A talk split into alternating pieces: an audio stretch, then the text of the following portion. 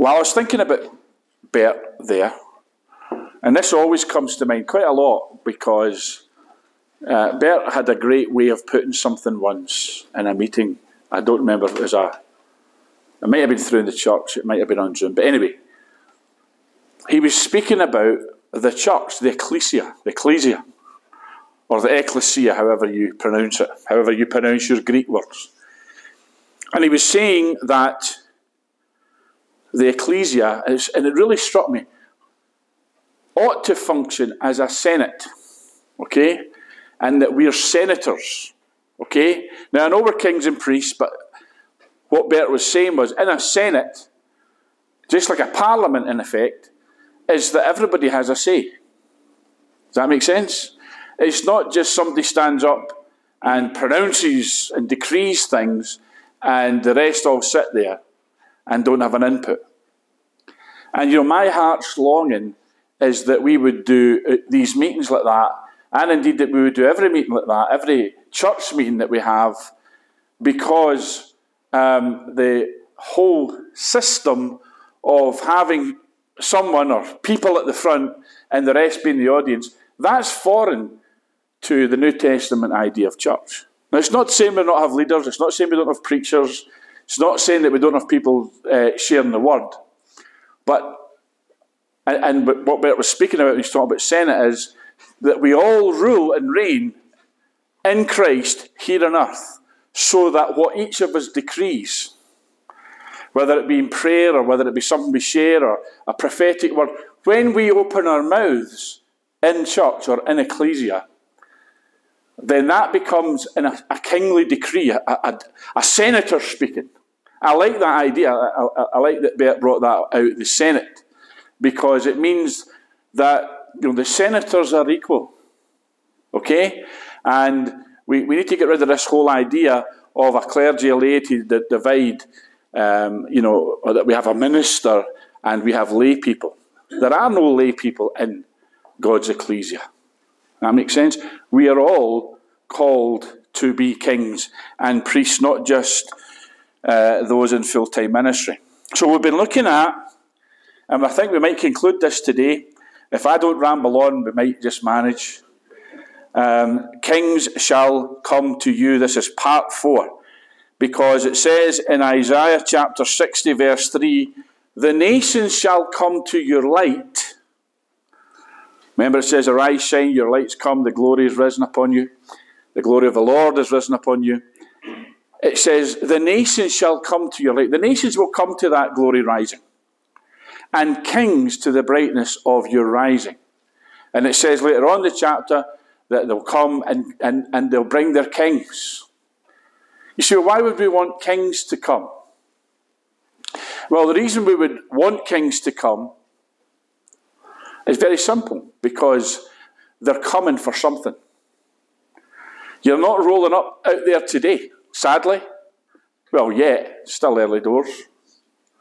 But why would they come? Why would they come? And it's not just they'll come to the gathering or they'll come to church meetings, they'll come to us. You may go home and you may have a message on your answer phone if you've got an old fashioned answer phone or you get an email or a text. Can you come through to Bute House ASAP? The First Minister wants to speak to you. Now, I see some people smiling as if, yeah, yeah, right. But, folks, that's the paradigm that we're aiming for. Because, why? Why? Because the Bible says so. And all we need to do is claim it. I remember years ago, and I'll tell you, you know, you, will understand how it was a number of years ago. I was listening to a message from Robert Liardon, and he was talking about uh, my first presidential visit. Went to some president somewhere, I think in Africa or something, some other land. But, but he was talking about how God calls us to national rulers. And he says uh, to everybody listening to the tape or to his message, uh, everybody should be believing, for every Christian, you should all be believing for this. So I thought, yeah, I'll, I'll have some of that. Not long after, I'm standing in Houston Airport, waiting for a flight back home to Scotland, and I turns round to my right and I sees standing there right next to me, without any aides, without any bodyguards, without anybody. Standing, I think, I believe, in a pair of shorts, the First Minister. Very casually dressed, just standing there. The First Minister of Scotland. Not our dearly beloved Nicola. It was Henry McLeish at the time. That shows you how long ago it was. I know you might think, well, you must have been about 12 back then, Bill. But no, I wasn't. I was full grown. Henry McLeish. And I remember, I knew right away, this is the Lord, because it, it wasn't that, I think it was a matter of days. I had been listening, it was before I went out to America, I'd been listening to Robert Liardon. And uh, so I, I, I, said, Lord, I actually, I think I, I ran to the loo. And I said, Lord, what do you want? Do you want, what's the message? What's the message you, you've got to give me for this man? And, I, and the Lord right away said to me, None at this state. He says, I just wanted to show you I can put you before anybody. Okay, that's what he said. I just wanted to show you that the message you heard, you know, it's real. I can put you before presidents, kings, leaders, all that. So that was a big relief in a way because then when I got up to Henry McLeish in the middle of Houston Airport and go, Thus saith the Lord. Amen. Maybe if I'd done it with a Texican accent, I'd have maybe got away with it, but, oh, Henry, how you doing? The Lord would say to thee. Uh, but you understand, that, that ought to be our domain, our paradigm. That, that's something we ought to be thinking about functioning in. Why? Because we're Christians. And why? Because we're kings and priests. Okay, we're, we're of the Melchizedek order. And when you understand that, see, everything is identity. Identity is destiny. So that when you understand who God has called you to be, you then begin to walk in that. It's like, you know, Prince William didn't get up this morning and go, Saturday morning, me go to the bars today. Amen. Why? Because he's, he's, a, he's a prince of the realm. Okay? Now, you understand what I'm, what I'm talking about here is that for kings and royalty and aristocracy, they don't do what the plebs do. Okay? And a lot of that could be snobbery, a lot of that can be, you know. And, but, but what I'm trying to say to you is if you're a king and a priest unto God, you're not going to the pub tonight and get immortalized. Amen? You're not uh, going on a pub crawl. You're not, you're not doing things that uh, sinners do. Amen?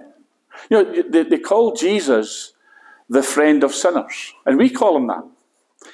But what we fail to understand is when they called him that, they, they weren't saying, oh, he's a friend of sinners. What a friend. They were insulting him. They were saying, this guy hangs out with sinners and to be the friend of sinners in their ideology and that Jewish Pharisaical mindset meant that you were a hypocrite turning up preaching the, God, the, the word of God but hanging out with sinners. Okay, the friend of sinners, what they meant by that was he's a companion of sinners and he goes with them in their sinning. That's what, that's what they meant. But a more accurate phrase for us would be that Jesus is the friend to sinners. Because he was a friend to you and me when we weren't a friend to him. Okay? But, but, but Jesus, of course, he, he didn't hang out with sinners the way we, you know, I know we like to put that sort of hippie slant on it, but he was going with a message. And the message was not just what he said, but who he was. Because what he was saying to them was, You can be like me. Amen. He's still saying that to you and I today. And Jesus isn't uh, living a common. See, I think again it was Bert. Praise God for Bert. Amen. What a man. It was Bert that said the opposite of holy is common. We're not commoners, spiritually speaking. Okay? It's not about being, I'm a king and a priest. It's not about that arrogant thing. It's about saying, I'm an ambassador of the kingdom of heaven. So therefore, you know, ambassadors don't hang out with, with, with folks in the country they go to. Why? Because they're representing something. They're representing the country they came from.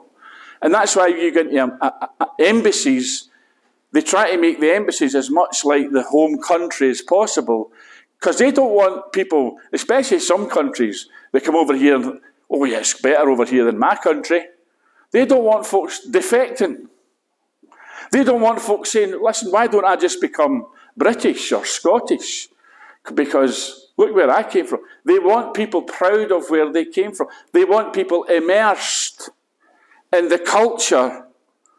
And they'll only consider ambassadors people who are immersed in the culture, proud of it, love it, and want to represent it. And Jesus is no different. So if we're going to walk through the world and appease and please men and sinners, oh, we want, you know, oh, that seeker sensitive guff. You know, the more we can be like the world, the more they'll accept us. That's, folks, to that. We need to represent where we came from. Amen. And I'm not talking about Jesus walking by the shores of Galilee. I'm talking about Jesus seated on the throne. With that in mind, let, us just turn to uh, Ephesians chapter 2. Kings will come to you. Why? Because they recognize something in you that they need. They recognize something in you. Let, let, let me just be blunt. Kings are drawn to greatness. Kings are drawn to greatness. Kings are drawn to excellence. Okay? Kings are not going to come to your school sports day. But they will go to Wimbledon. They will go to the cup final. They will go to, uh, you know, sporting events where champions and people of excellence are competing. Why? Because kings reward excellence and greatness, and that's what they're drawn to. Okay, and I'm not just talking about kings as in our royal family, I'm talking about people at a certain level, and that includes business and includes other areas, because kings are drawn to other kings. Amen. That's why they like to hang. That's why they like to hang out with David Beckham and, and uh, you know, Roger Federer and all these people. Why? Do, because they recognize that they're kings in their realm. Amen? And kings want to be seen with other kings. So when it says kings will come at the brightness of thy rising, that means the brightness of your rising has something in it that they go, oh, I want some of that. Amen? And your kings are selfish and they're always looking to uh, uh, protect what they have, improve and enhance what they have. So they're going to see you as something that's going to help them be better at what they do and in their function as kings. That's why they'll come. And let me just say this to you God has no problem with that. Because that's how it's meant to be. That's why He says, I'm going to put glory in you. It's going to be light.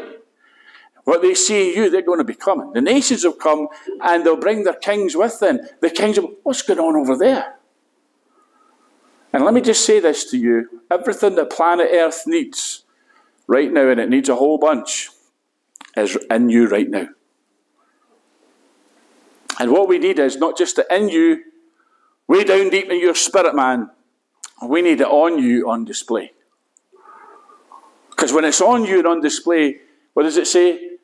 the glory shall be seen upon you. Now, folks in darkness can't see that. Natural man can't see the things of God. So something has to happen that that glory gets so strong, so thick, so powerful that they, can't ignore it. This is an encouraging message. Amen. So loud amen should be much, you know. Ephesians chapter 2, verse 6. What's this? It says, uh, hath raised us up together. Well, let's just read from verse 5. Even we were dead in sins, has quickened us together with Christ. By grace ye are saved. That word grace can be translated favour. Who wants to walk in abundance of favour? Amen. Who wants to be engulfed with the favour of God? I don't want be drops. I don't want be drips of favour. I want engulfed. Amen. I want to be. And you ever see that film, The Perfect Storm? And the guy at the end, Mark, what's his name? Wahlberg. and he's in the sea and it's massive and the, the camera pans out and he's in the sea and all these waves are about to come on him. That's what I want to be with the favour of God. So engulfed. Where's Bill? I don't know. All I see is glory and favour. Amen. Because the Bible calls that abundance of grace, abundance of favour. By favour, by grace, by God's favour, you are saved. Watch this. And hath raised us up together. Not just one or two, not just, I'm believing that for me, Lord. Thank you, Jesus. I want to walk in the favour of God, uh, and I don't care about anyone else. It's not that, it's together. In other words, with others, with my brothers and sisters. It's the body of Christ. It's not just Lone Ranger Christian. I don't like that idea, you know, of I'm a Lone Ranger Christian. I don't need church. I don't need people. I don't need other Christians. But you don't need them, but you're not going to do much without them. Just like you don't play football on your own. Let me just say this if all you do is kick a ball against the wall, you ain't going to get signed for Glasgow Rangers. Amen? Because football is a team sport. And so's being a Christian. So has raised us up together. You know, thank God it's not just me and Jesus. You get a lot of people, oh, Jesus and me. Dun, dun, dun, dun. Don't remember the words. just as well. yeah, just as well. It's not just Jesus and me, it's, it's we. Amen? It's the body. It's, it's the family of God. Raised us up together and made us sit together. Sit together in heavenly places in Christ Jesus. Seated. Brothers and sisters, seated. Okay, there's only one group that are seated. Okay, there's only one group of being, if you like that stay seated when other people are walking, standing, running about. Kings. You go into a throne room, the king's not doing this. what are we going to do? Oh, what are we going to do? Oh, I don't know what we're going to do next. Oh, my goodness me.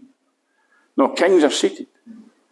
And you know, kings are trained that even when great crisis is all around them, and, and, and, all, and there's a tumult. Kings are trained, sit and look like a king.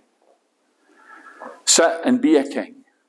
Stay seated when everybody else is running about like chickens with no heads. Why? Because somebody needs to know that there's somebody in that room that's a king. That somebody has authority. People with authority don't rush about. People with authority stay seated. He didn't say he made us stand.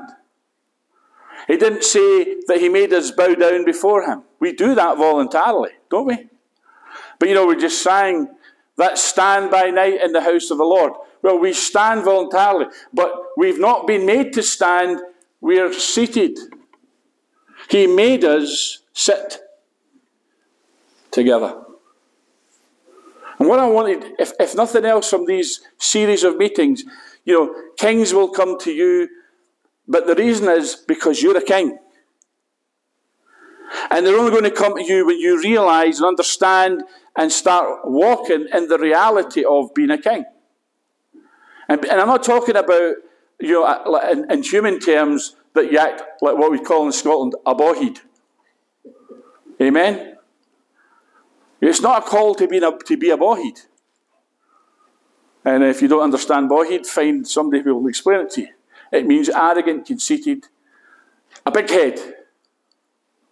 We're not called to be that. This is not a human thing. We're called to be kings in the kingdom. And we have people that we, we trample on, and they're called demons. Amen. You know, you're not a king unless you're dominating somebody. We're not called to dominate each other, we're called to dominate the devil and his kingdom. Amen. We're also called to dominate on planet Earth, but not by, you know, we're not, we're not being a militia here, we're not handing out guns, we're not starting a revolution, and we're going to march on uh, 10 Downing Street with guns and see how far you get. Amen. And if we were driving down to London with our guns, by the time we got there, we would probably have shot each other. Amen. Because that's the church, isn't it? We're good at fighting each other. We're good at shooting each other. We call it friendly fire, but nothing friendly when, when somebody your own army shoots you in the back. That's not friendly. But He's made us sit together in heavenly places in Christ. And what that means is, where He is seated on His throne at the right hand of His Father, we're with Him. We're seated with Him. Uh, it's not just a big long bench that millions of us are seated on. We have our own thrones.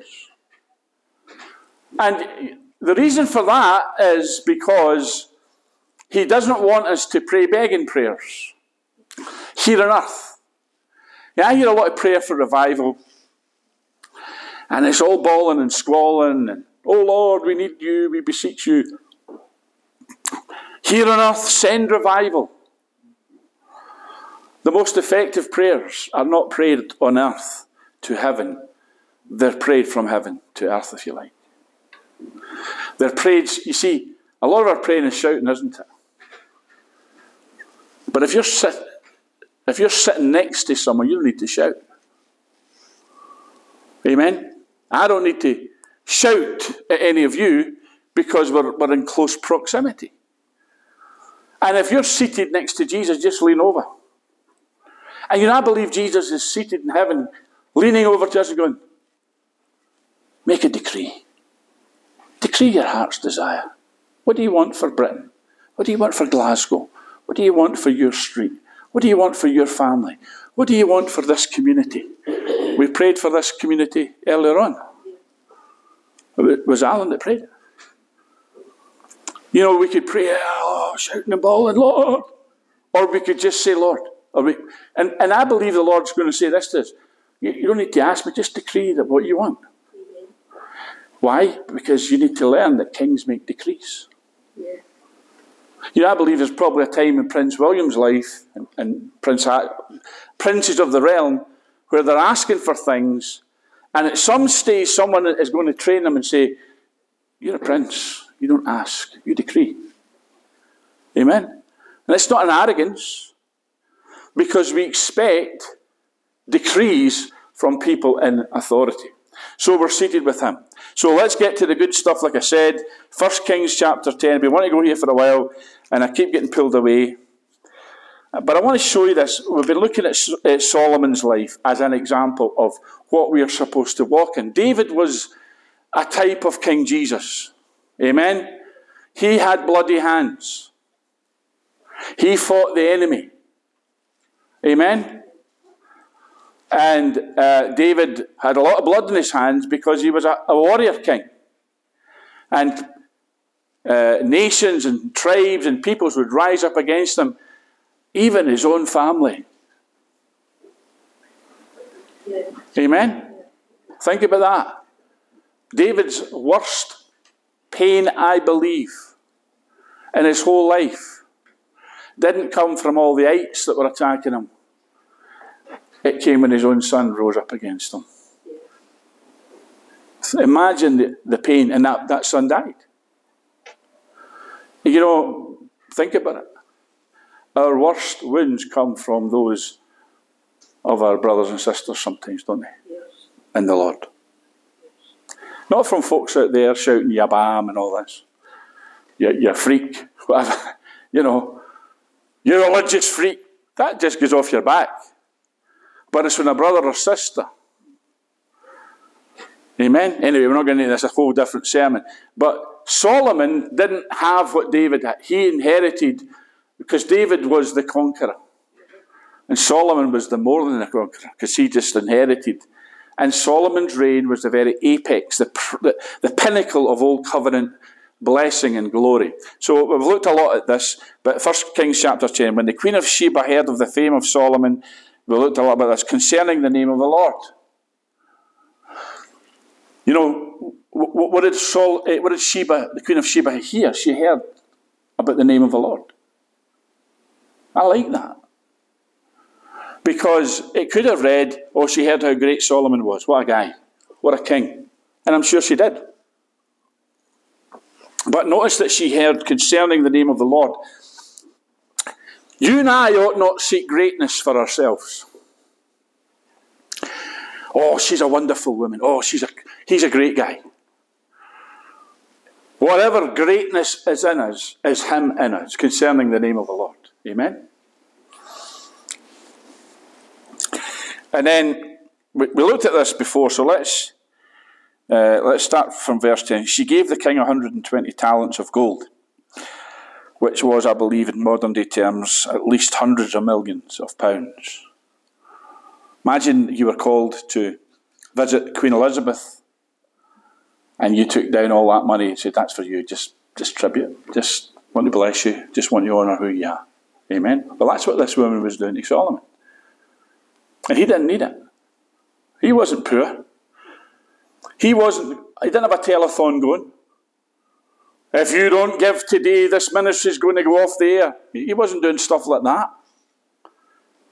He was, he was, the Bible says Solomon made gold and silver as common as stones. Now, I'm sure I read this once.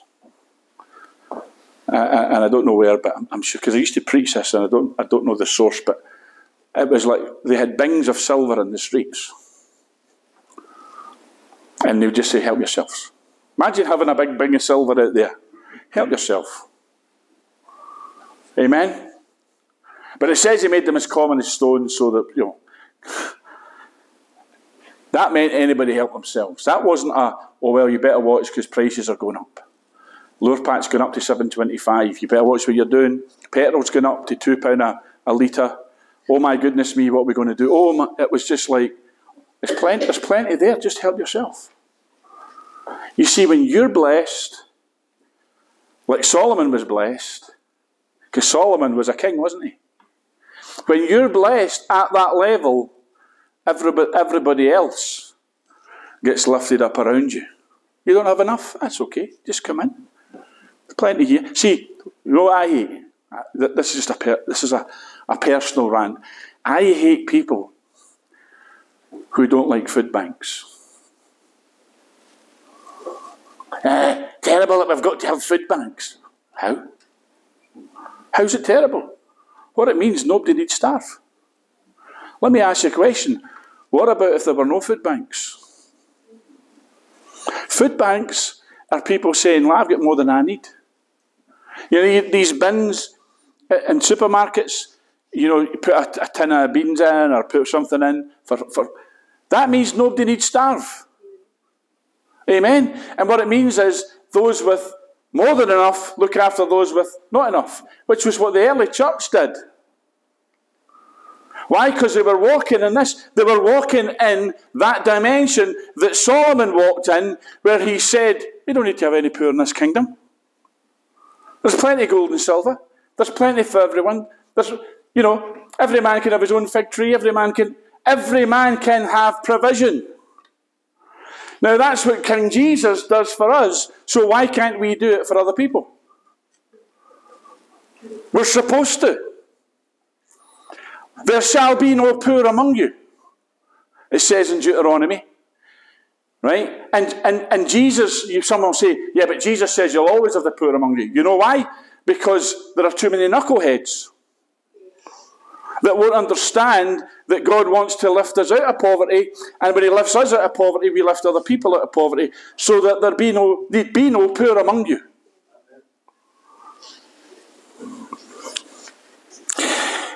Uh, precious stones, she gave abundance of spices. Uh, watch this. And the navy also of Hiram, who was the, the, the neighbouring king, that brought gold from Ophir, brought in from Ophir great plenty of almug trees, precious stones, And the king made of the almug trees pillars for the house of the Lord. He didn't take it for his own personal use, he put it into the house of the Lord. Amen? You know, when you put something into the house of the Lord, you are guaranteed blessing back from God. When we lift an offering on a Sunday morning, sometimes I forget to do it, but I don't. In the service, what I say is, I pray, let the seeds be multiplied back to the source. Why? So that if you put in whatever it is, just say X amount, you'll get Y amount back, which is X multiplied. So that you can put in more next time. Because it's a cycle. Amen. You just keep growing, ever increasing. You know, somebody just actually asked me before the service here today, or the meeting, I don't like calling it a service, uh, asked me about the spiritual meaning of a cube. And it was quite easy because a cube means multiplication. That's what it means. And it means increase because the New Jerusalem's a cube. Now, we're not ready yet to have the cube, although it is an eternity. There's a mystery for some. It's already an eternity. But we're being added to, aren't we? We're being added to. You ever see that game Tetris? Where you keep building up, building up, building up the, the blocks. We're being built into that city that's made without hands. That's the New Jerusalem come down from heaven, and it's a perfect cube. It's a perfect cube. So what it means is multiplication, it means increase, and it means manifestation. Anyway, that's. I, I, was so thrilled by that question because I, I like preaching on the cube. Anyway, look what it says here. Uh, watch this. King Solomon gave unto the queen of Sheba all her desire, whatsoever she asked. This is verse 13.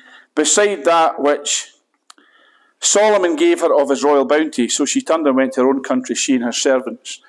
It doesn't say this. But I'm willing to, well, uh, speculate. She gave him 120 talents of gold. Take this the right way because we're not gambling. I bet you he gave her more back. Why? Because he's the king. He is the king of kings. Solomon's empire was the uh, superpower of his day. And you know, when you give our king of your money, he says, I'll give you back. Good measure, pressed down, shaken together. I'll multiply what you, you give me. You know, the Bible says of Isaac, Isaac uh, stayed in the land, and it was a land of famine. And it says Isaac stayed in the land, and that year the Lord gave him a hundredfold what he had sown. Who'd like to get a hundredfold of what, you, what you've, you've sown? Amen? And you know what it says? It says, so he got a hundredfold. So the Lord began to bless Isaac. He began to prosper, that's what it says. Wait a minute. You're not actually prospering in God's eyes till you've hit a hundredfold. Amen? Now, never mind, oh, should preachers have jets? You can have several jets. Why? Because jets will be as common as stones. I'm only kidding, we don't all need jets. I'm just saying, do you understand? I'm just saying that the things that, oh, that's, t- oh, oh my goodness me, that could have been sold and given to the poor. Jesus says, let her alone. She's burst this for me. This extravagance, this waste, this lavish, stupid, ridiculous use of resources to pour in Jesus' feet. That's, that's acceptable. Amen. Why? Because if you don't have a poverty spirit, you're not going to worry about the resources that are used for the glory of Jesus Christ. Anyway, I'm going to off into other sermons. Need to wrap this up. Anyway, so it says here the weight of gold that came to Solomon in one year was 603 score and six talents of gold. Oh dear. Okay. Now, we can, we can go off into 666 if we want. And I'll, I'll just say this to you. Simple, because Solomon had his head turned. But it wasn't really by wealth, because, you know, he was used to wealth. He had his head turned by women. Amen, bro? It's, it's, it's always a woman to blame, you know that, don't you? I'm just, I'm just preaching the truth. No. No, let me just say this. Solomon disobeyed God. That's what went wrong. Okay? And it wasn't women, it was the wrong women, and it was way too many of them. Any man knows one woman is enough to handle. But taking on all the, you know, concubines, wives, anyway. So praise the Lord. We'll just quickly move over that one. So, the, moreover, the, the king made a great throne of ivory and overlaid it with the best gold, and it talks about his throne and its lines. I just want to get to this bit here, okay? Uh, let's let's just read through this now. All verse twenty-one.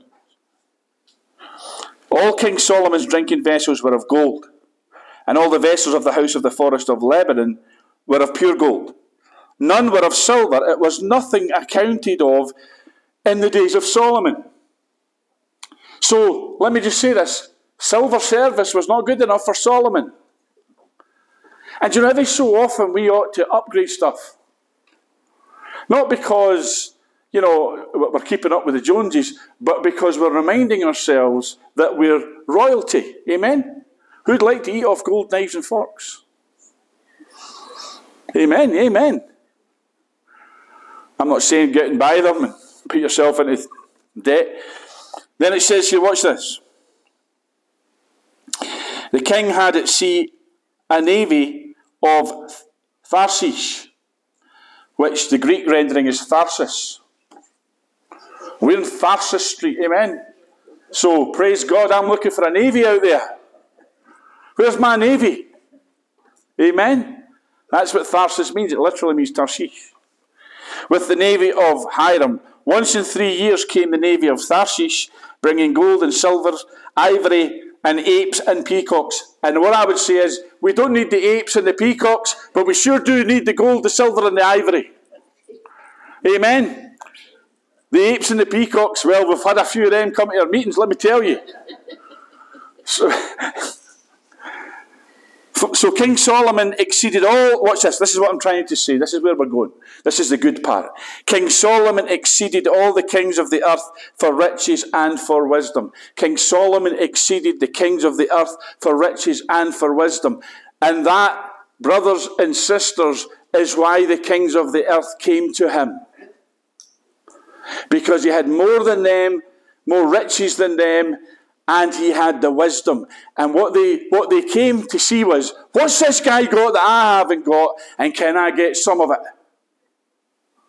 And that's why they'll come through those doors. Government officials, kings, rulers, business owners, chairmen of big international companies, not just these doors, I'm talking about the doors of the church, the doors of the body of Christ. They'll come to the people of God who decide to walk in this Isaiah 60 generation glory and paradigm. They'll come because we have things that they don't have. They don't have access to and they don't know how we got them. And it isn't just money, but money will be included, wealth and resources, it'll all be part of it. But they'll come for a, see, they didn't really come because Solomon was richer than them. They come for the reason why Solomon was richer than them. And why Solomon had all this glory and power and majesty and, and excellence in his kingdom, and why gold and silver were as common as stones. They came for that reason. They came to find out what's this guy up to? Is it his God? Has, has he got some kind of trick? Is he just a, a genius? They wanted to know. But they knew it was connected to, they knew Solomon knew stuff that they didn't. And they wanted to know that stuff. The hunger for knowledge. It's not always a bad thing, folks. It can be perverted and it can be skewed off into wickedness. You know, hidden knowledge, occult knowledge. But, folks, and let me just say this even Solomon was tempted by that. He ended up going after all that.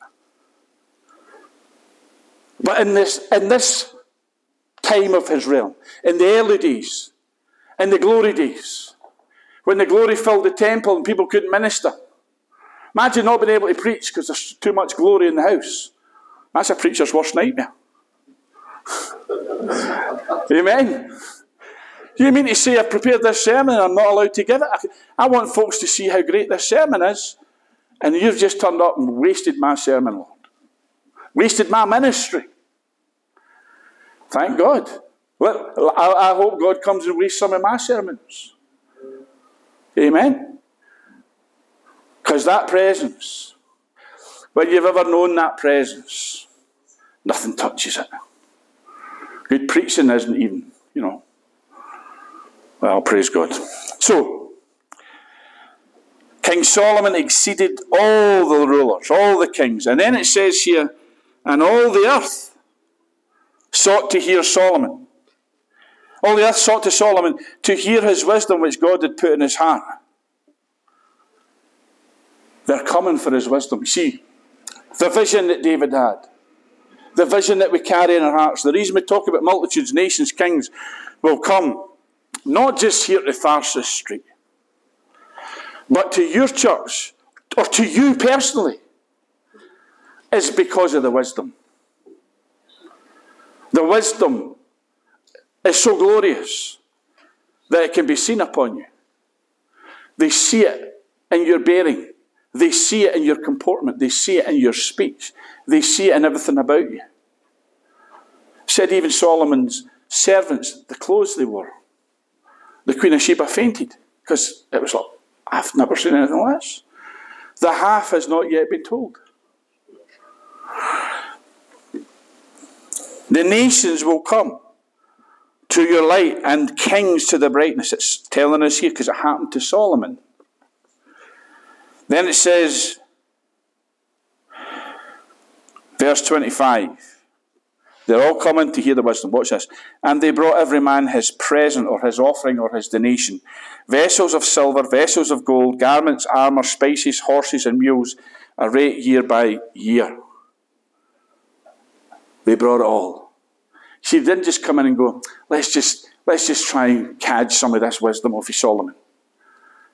Okay, let's, let's see if we can get it for free. Let's see if we can get all that stuff for free. Let's see if Solomon can tell us something that'll make us rich. And we'll go away and we'll use it. No, they brought tribute. Amen. They didn't come and hear the good preaching and the teaching and the wisdom and try to get it for free. They paid tribute. Because they honoured the source. Because when they, when they heard Solomon, maybe some of them came and think, I'll oh, just hear a few things. And but then I thought, my goodness, the God of this man is far greater than any God I've ever encountered. In fact, there are no other gods. And it's not about getting the donations, the tributes, the vessels of silver and the, the vessels of gold. That wasn't Solomon's motive. That wasn't his heart. That wasn't, he didn't need it. And he probably didn't use it for himself. Probably that's probably where he managed to say to all the people, you know, any poor here? You need something? There you go. I've just been given all these vessels of gold. Use some, sell some, whatever. The Lord bless you, sister. Because Solomon could not be rich. If you go and read Psalm 72, it's, it's a psalm of Solomon, psalm for Solomon. And it says repeatedly in that psalm that the king must have a heart for the poor to lift, to, to break oppression over them and lift them out of poverty. See, Solomon, I believe God blessed Solomon because he asked for wisdom to govern his people, and a lot of them were poor. And Solomon's heart was, you know, I'm not rich if I've got poor people in my kingdom. Just like in the early church, those rich believers, they said, you know, we're not going to be blessed here with Peter and all these guys, the apostles of the Lamb. We're, we're not going to be blessed here if there's folks here that they can't feed their, their babies. You can't pay their rent. And here I'm sitting with all these lands. I'm not going to be blessed if I've got plenty and they've got nothing. That should be the heart of all of us. Amen? So, because why? Because we're kings. and priests. They brought a man as present, and it says Solomon gathered together chariots and horsemen and so on. Verse 27 The king made silver to be in Jerusalem as stones, and cedars made he to be as the sycamore trees that are in the vale for abundance. In other words, everything good, uh, quality stuff. Okay? Solomon made it to be in abundance. Okay? No more going to Asda if you can go to House of Fraser. Amen? Solomon says, shut down all the Asdas. Everybody's going to, everybody's going to dress. You know, I'm not going to have you uh, anymore, Bill, wearing Marks and Spencer shirts. Turnbull and Asser for you, my boy.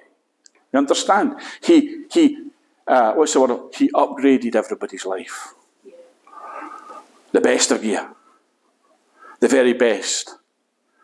No more ready to assemble. I don't want to mention company names. But it's all bespoke, made to make your furniture. Everything. It was like living in paradise, to use that term. Why? Because Solomon was a king and he knew who he was. He knew he was the son of David. He knew that God had called him. God appeared to him twice. He said, Oh, that's wonderful. Folks, we're Christians. We live in a better covenant. God speaks to us all the time if we'll just still our hearts and listen to Him. Amen. But we're supposed to live as kings and priests. Now, let me just say this to, to, to kind of close this off because we need to do that now. We get all hung up on how wonderful Solomon was.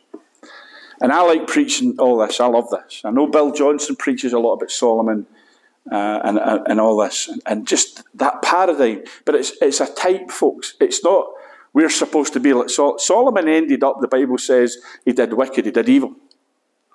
The very next chapter. Because he went after other gods, he went away after all these women, they pulled his heart away, all that stuff. And the kingdom was rent. In Solomon, after Solomon's reign, the kingdom was split into Israel and Judah and, and, and it shaped geopolitics ever since. To this day. But we get, oh, oh, there was nobody greater, there was nobody richer, there was nobody wiser. Yes, in the old covenant. That's what that means. Amen? But I want to say to you something and close really with this. Because this sums it all up. Jesus said, a greater than Solomon is here.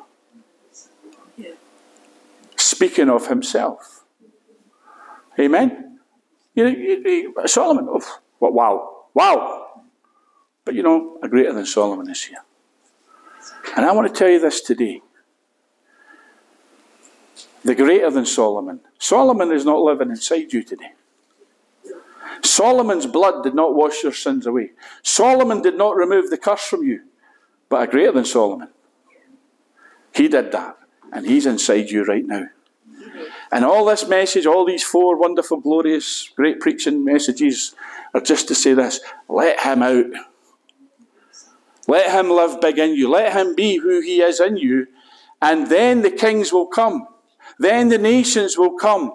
Then the multitudes will come. Then we'll see the great end time harvest. Then you'll see the sons and daughters come to you that's promised in Isaiah chapter 60. Then we'll see all these, and they'll bring their silver and their gold with them. And what will you do? You'll not build yourself an empire with it. You'll say, uh, uh, well, let, let's use this for the kingdom. And we'll see that great end time Elijah outpouring in the earth. We'll see the glory of God in the earth upon his people. And when people out there see it, they're looking today and they're saying, something over in that church. But when they see the glory, how are they going to see it? I don't know. I don't know. I don't know entirely. I know some of it, but I don't know all of it. But I know this is that we'll see that vision that David had and that, that's in your heart right now. To see the streets black. Outside those doors. Outside of the church where you worship if that church is being faithful and true. And we pray that here for every church. But we'll see it outside churches, shall we say that? We'll see people come. And that's what David said to me that. He says, it wasn't just this church, Dad. It was other churches. The end time revival, the harvest. Amen. Imagine coming to church one day and there's hundreds, thousands, and can I have a wee word with can we work with you, Alan? There's a hundred people here. And they're all in your area, and they need a church to go. You pastor them.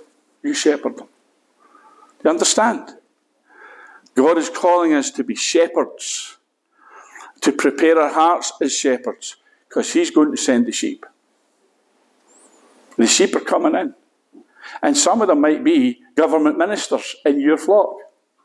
Because it doesn't just say the plebs will come. Thank God God doesn't see people as plebs. Amen. But he but when the kings come, that's when we know. And the nations shall come to your light. Kings will come to the brightness of your rising. Step into that paradigm, folks. Believe God that that's your calling, your destiny, to be positioned to receive these folks when they come. Because they're coming. And you don't want it to pass you by. You want to be part of it. Some of you have been praying for years for this. Don't, when it begins to happen, have it pass you. That's the greatest tragedy. I'll close with this. Many closings is that. the greatest tragedy is that there will be people, and I, will share this with you. Sorry, I, I, will, I must share this. I had a dream. And I, I will close with this. I had a dream. Just quite recently. And in the dream, and it all took place in the bedroom of my father's house, where I used to have visions of, of the multitudes coming and the end time revival and the times we live in when I was a teenager. Okay, not that long ago, obviously, but. Um, and in this, so this all took place, this bedroom. There was a delegation of leaders, Christian leaders, and they came to these two men. Now, these are prominent men. If I named them, you would know them. So I'm not going to name them because I don't necessarily believe that the dream was literal about them, but that they symbolize what, what I'm talking about. And these two men, these, the, this delegation of leaders was saying to them, You need to release revival. You need to eh, endorse it, authorize it, let it go, let it, let it come.